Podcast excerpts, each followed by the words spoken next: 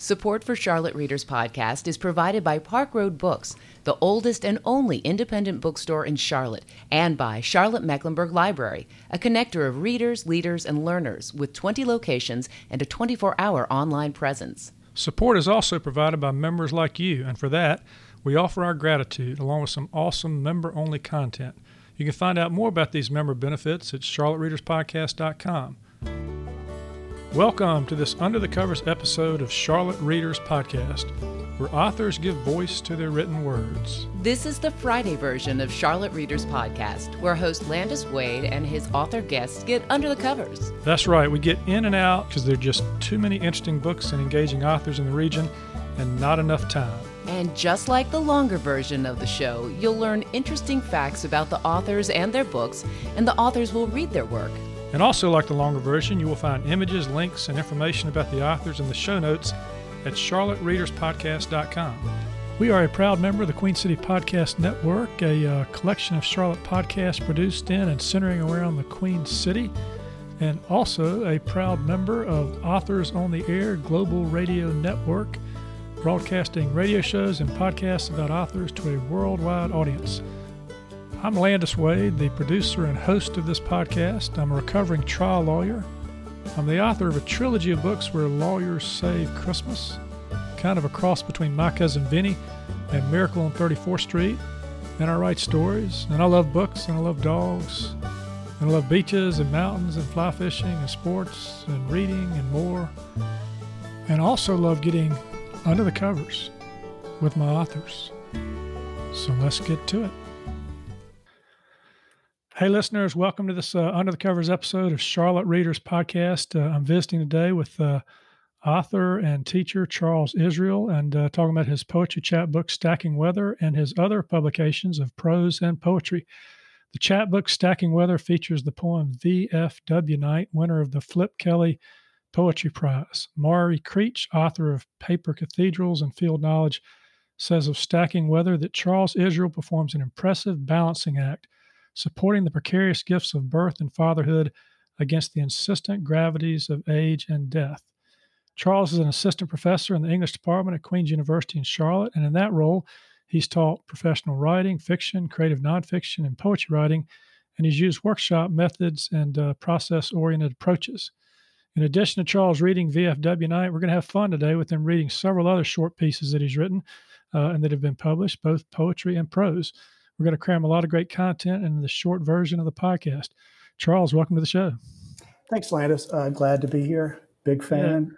Yeah, yeah thank you. Appreciate it. And uh, we're doing this thing remotely, right? It's going to come out in September, but we're we're staying COVID safe here. Uh, bef- before we get into some of your uh, some of your readings here, um, I-, I noticed in looking uh, doing a little research here that you've been a very versatile writer. In addition to your poetry and prose. You've been a contract writer, a proposal writer, a proofreader, a freelance business editor, a reporter, and an indexer. And I guess my question is how does that background help you as a poet and a prose writer? Yeah, great question. Well, you know, what happened for me was I came to doing creative writing after some of those things. I still do some contract writing, but the journalism, especially, I did earlier and um, the other professional writing bits. And you know, it's kind of it's always good to be able to say to students, "I've made my um, living with my pen." So I had a lot of really good practical knowledge, and but the but the desire to write the poems and the stories was always there. And underneath that was the that was the deep water. So I'm just curious, what what what, what the hell is an indexer anyway? I know. And listen, and, it was a it was a plum job at National Geographic, and people kind of worked their way up. But the the magazine prided itself on accessibility to readers, and so we published an index. I think starting maybe even in the for about a hundred years, and so that if you sort of remembered reading a, a story about the Blue Ridge Parkway or the Anasazi Indians, but you couldn't remember what issue, you would just go to the index. And it was uh, published, it was uh, given, given free, but you received a copy of it if you were a subscriber. Yeah, well, that's nice. That probably taught you some uh, organizational skills, perhaps, when you're thinking about uh, your your prose pieces and uh, how you're going to map out some of your writing. Yeah, and there are a couple of uh, index poems, and oh. it, Yeah, in the in the book and and also in the upcoming or the the manuscript that I have out now. It, it helped me because it's you know it's about nouns. All right. Well, I'm I'm I'm a neophyte here. What is an index poem? Tell me. Tell me. Right. I had a thought kind of based on family stories and also a a family history and just my own imagination. I think I had a had a relative whom I never met, and her name was Cinderella, Cinderella Israel, and it just went from there. And she apparently enjoyed uh, attending funerals of Okay. people right. that she may or may not have known. All right. Okay. A couple of fun facts about you before getting your first read. You played high school tennis. You told me you had a you had a record in eighth grade, right? What, what was your record? So, in the midst of middle school, it's always good to stand out um, physically if you can. It seems to be important. And I've been doing sit ups and push ups daily. And so, the it was a, like a presidential physical fitness award, and the challenge was do as many sit ups as you can. And I, I kept going after my normal 25 and a little over 300, and I was fine. But man, I paid for it the next day. But I got a little bit of um, recognition the next day in the hallway. Yeah. So we don't see in your bio published here, published there, published here, published there. And I did 314 sit-ups That's in middle school. You need to add that, Charles. Right. That's right. Okay. That's right. Yeah. Yeah. Uh, and your first publication, although your uh, Master of Fine Arts was in fiction, uh, was was a poem, right? So you're you're drawn you're drawn to poetry. Yeah. I am. Okay, well let's do let's do this. Um, before we get under the covers here and start reading some of these uh, great works you've got, let's talk about the book cover of Stacking Weather. Um, it's uh, you, you sometimes you can tell you know book by its cover. Um, this looks like it. Uh, well, you tell me what we're looking at here. Yes, this is a file photo, and it's of Lake Yamdrok which is a, sa- a lake maybe about 100 miles west of Lhasa in Tibet. And on a Queen's trip, I, a faculty member at Queen's, we led, I was one of the leaders of a um, trip to China and Tibet, and we, we drove around this lake. And it's, well, I can't say it's that blue as it is in the photo. You're so close to the, um, you're closer to the sun. You're about, I don't know, 12, 13, 14,000 feet up. The colors are more intense. And I remember um, the blueness of that lake. And there is, I believe, a dwelling also near the edge of the lake, and you notice the cliffs as well. So, yeah, it was very memorable for me. Yeah, it looks like there's a lot of blue in there. It looks like if uh, if we were close, I mean, this would be almost like a uh, deep deep water, um, almost glacial type uh, environment there. Uh, very stark edges too. I mean, not not much of a population except for that one one house there. Yeah, You, you get you get above the tree line, that can happen. That's right. yeah, And yeah. and there are several poems in the book that are that reference the, the color blue. All right, well, you ready to get under the covers? I am. Sounds good. Hey, listeners, we'll be getting under the covers in just a moment, but first I'd like to thank our episode sponsor, Carrie Knowles. She's the 2014 North Carolina Piedmont Laureate for Short Fiction. Carrie is an award winning writer of books and stories who also helps writers with their craft. Her latest gift to writers comes in the form of a book published by Owl Canyon Press called A Self Guided Workbook and Gentle Tour on Learning How to Write Stories from Start to Finish. I read it and I plan to read it again because I'm sure it will make me a better writer. Find out more about Carrie and how to get her writing book at cjanework.com. That's C J A N E W R K.com. Also, if you'd like to support your uh, favorite local independent bookstore and get audiobooks at the same time, uh, you can join Libro.fm. That's L I B R O.fm. And if you use the promo code Charlotte Reader, that's all one word, you may not be from Charlotte, but you can still be a Charlotte reader to get this benefit. When you use that promo code, you're going to get uh, two books for the price of one when you join at uh, Libro's $14.99 monthly membership level. This is a great way to support uh, your local independent bookstore and get uh, great audiobooks uh, at the same time. So check it out. All right, so we're here, uh, Charles Israel. We're doing Stacking Weather, his poetry chapbook, and some other writings that he's got here. The the feature poem here that got the uh, Flip Kelly Poetry Prize Award is VFW Night, and you're going to read that now. But beforehand, you want to just set that up and tell us, uh, you know, who's in this poem and uh, uh, what what inspired you.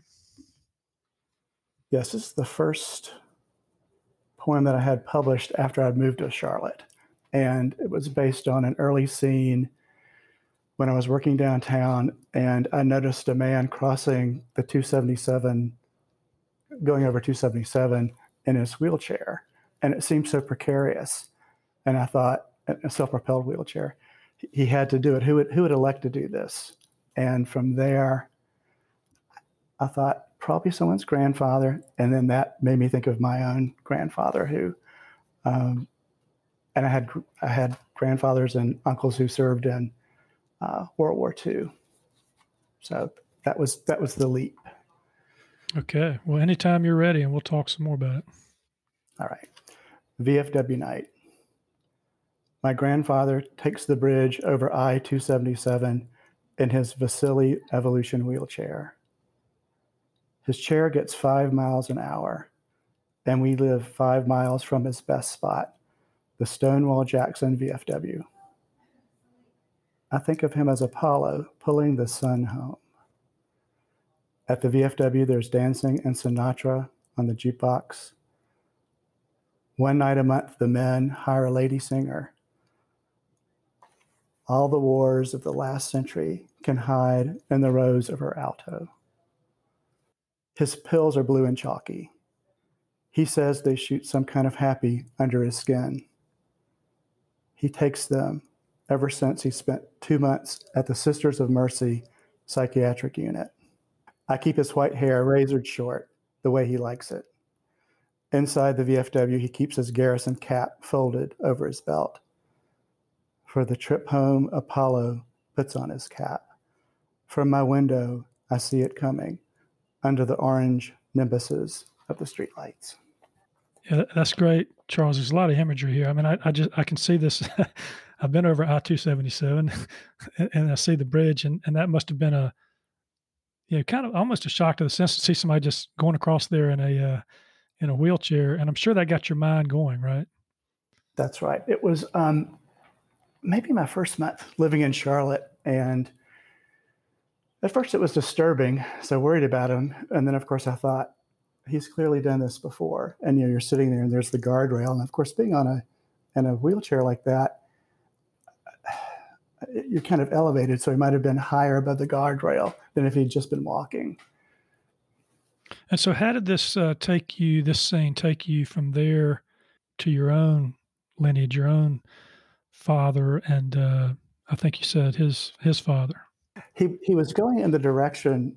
He was going away from downtown, down Central Avenue, which I knew the the Stonewall Jackson VFWs there, and I thought maybe this guy's a veteran again, just that's the leap I made.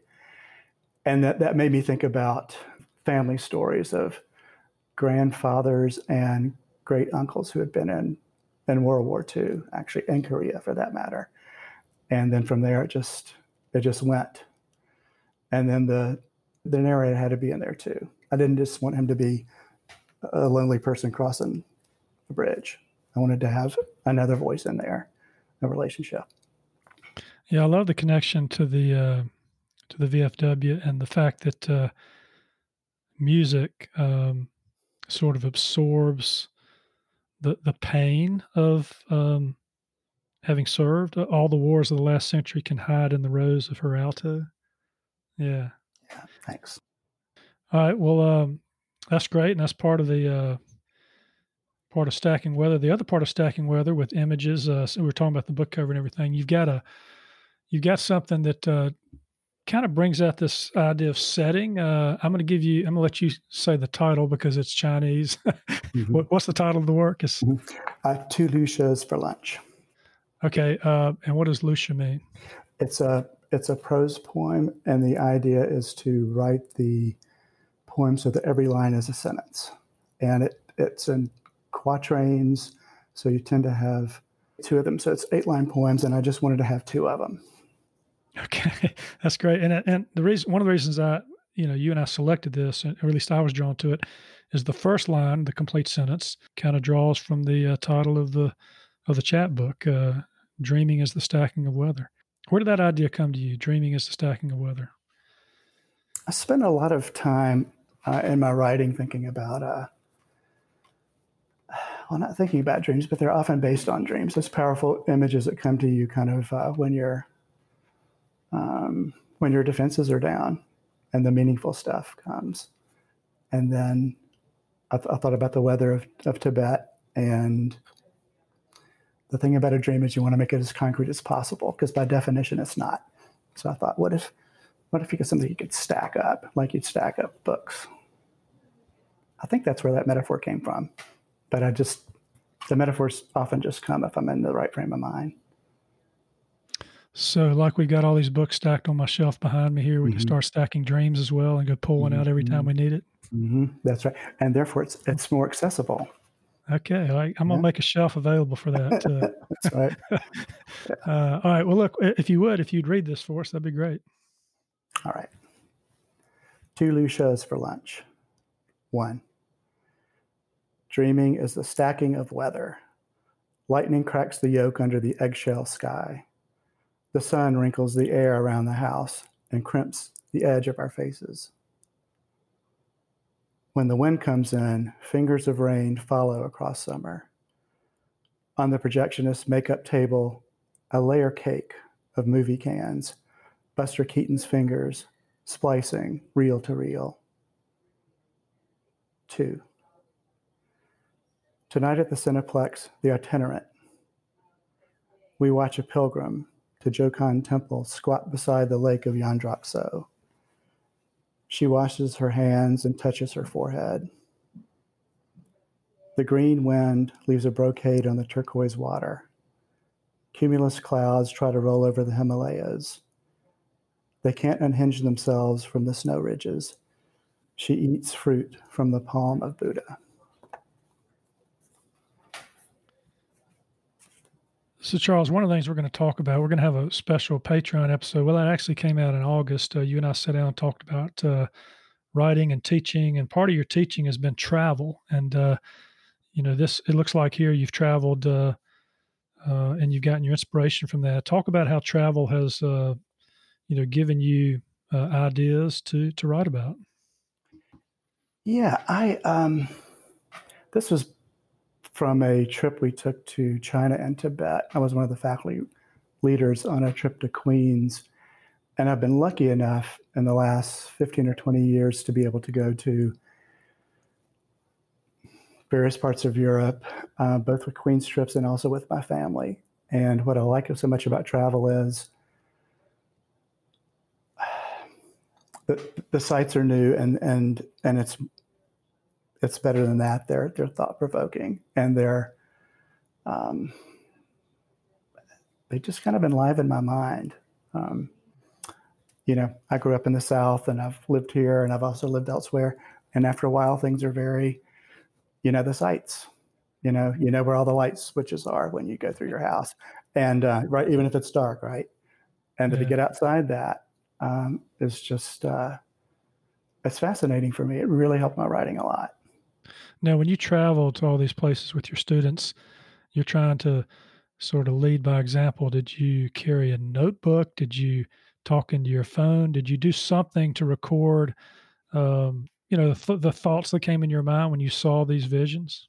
How'd you know that? Yes, I sure did. Yeah. What did you use? Just get, you know, did, was it a small notebook? It was a Moleskine, so it's got a it's got a hard cover, and they're like uh, four by six, I guess is the size. So you can hold it in your hand and write. And in certain places, especially in China and also in Europe, you're not allowed to take photographs. So I'd sit there and describe what I saw, you know, the the axe on the wall or the or the altarpiece or the um, the Buddha figurines and the temples because I because I couldn't take a photograph of it. And sometimes there weren't postcards available either. So I wanted to write it down and then I had another uh, Moleskine that I just recorded, you know, more poetic images or how I was feeling and thinking at the time. So I had the reporter notebook that my students could watch me. And then I have my other notebook that I'd write in early in the morning or late at night when I wasn't around them. All right, well, that's great. We're going to shift real quick here to uh, to prose because you're not just a poet. Uh, you not only uh, teach prose writing, but you also uh, write, and you've been published in that regard. And you wrote a piece called "Ask a Crow." This was published in the Adirondack Review in fall of 2019. So, uh, so whenever you're ready, ask a crow. It used to be her favorite cologne, so I splashed some on.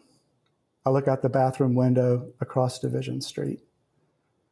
The building across the street has a huge flat rooftop that takes up too much of my vista.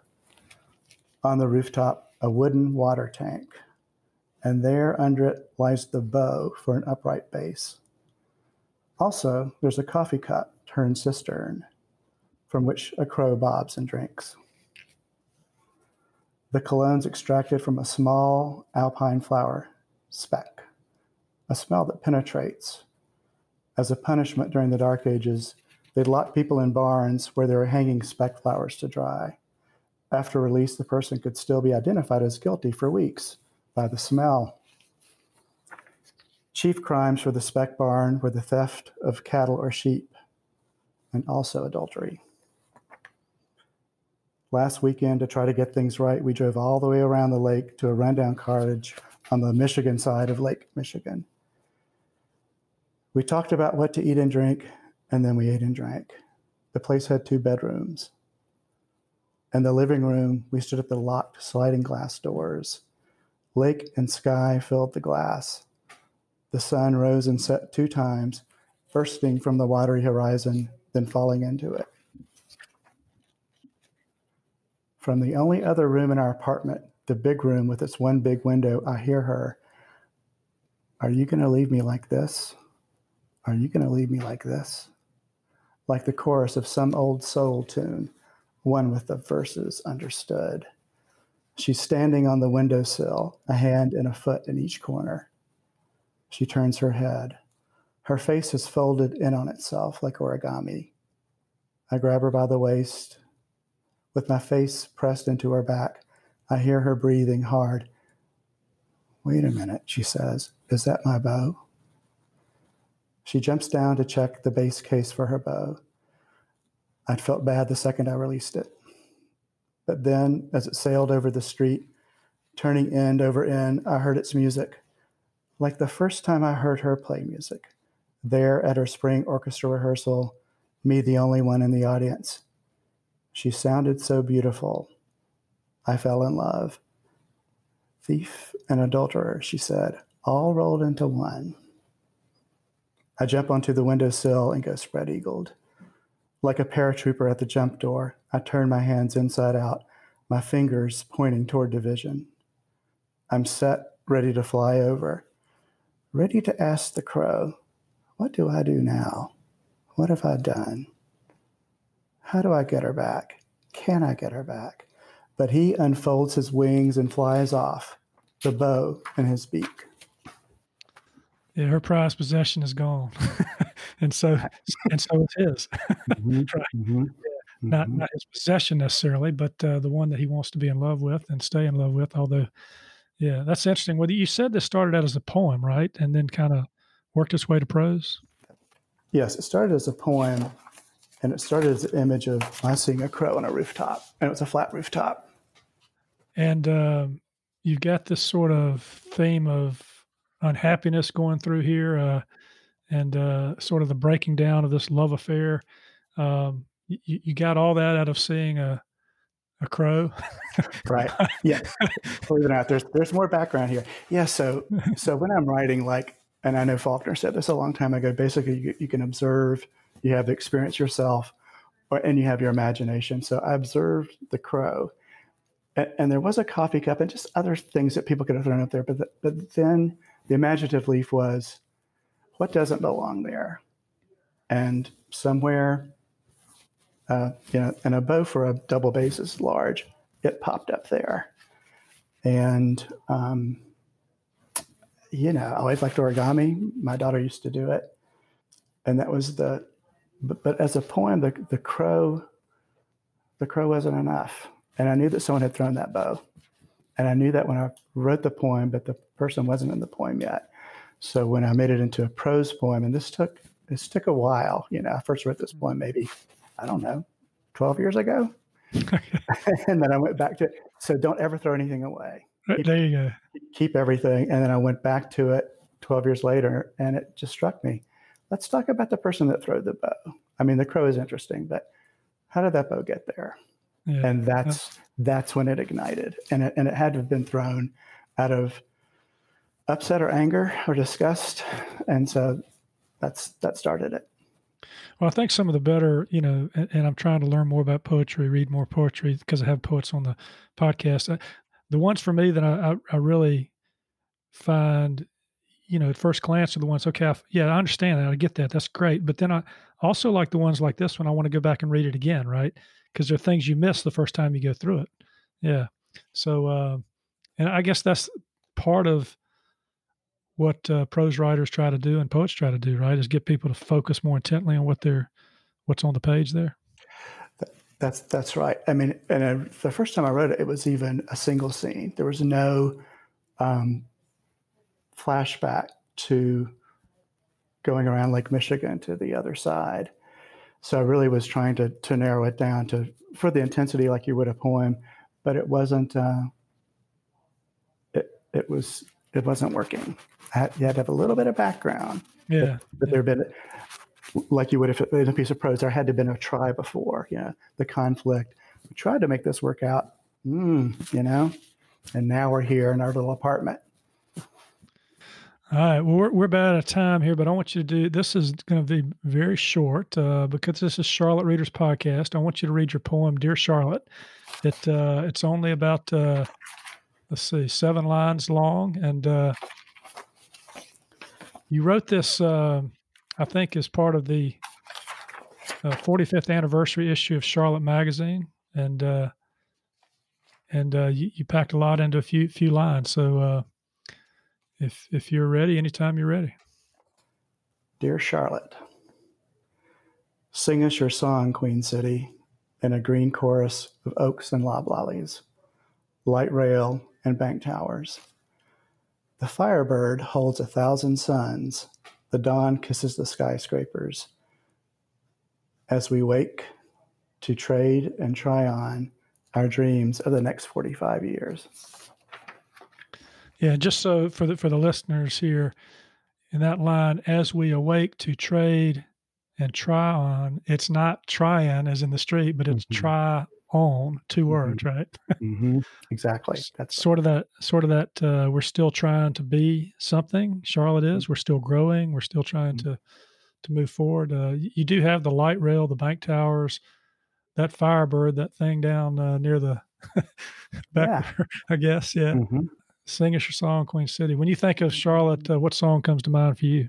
Yeah, I don't think I have one one song uh, that you know, identify Charlotte for me. I, I, do think of the the music that I listen to, which would be primarily uh, blues and some jazz and uh, some bad pop music from the '70s when I grew up.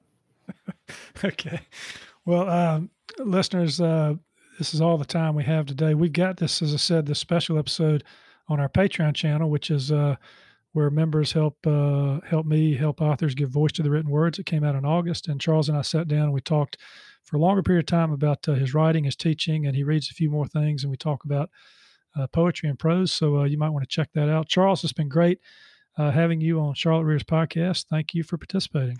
Thanks so much, Landis. Well, that's it for today.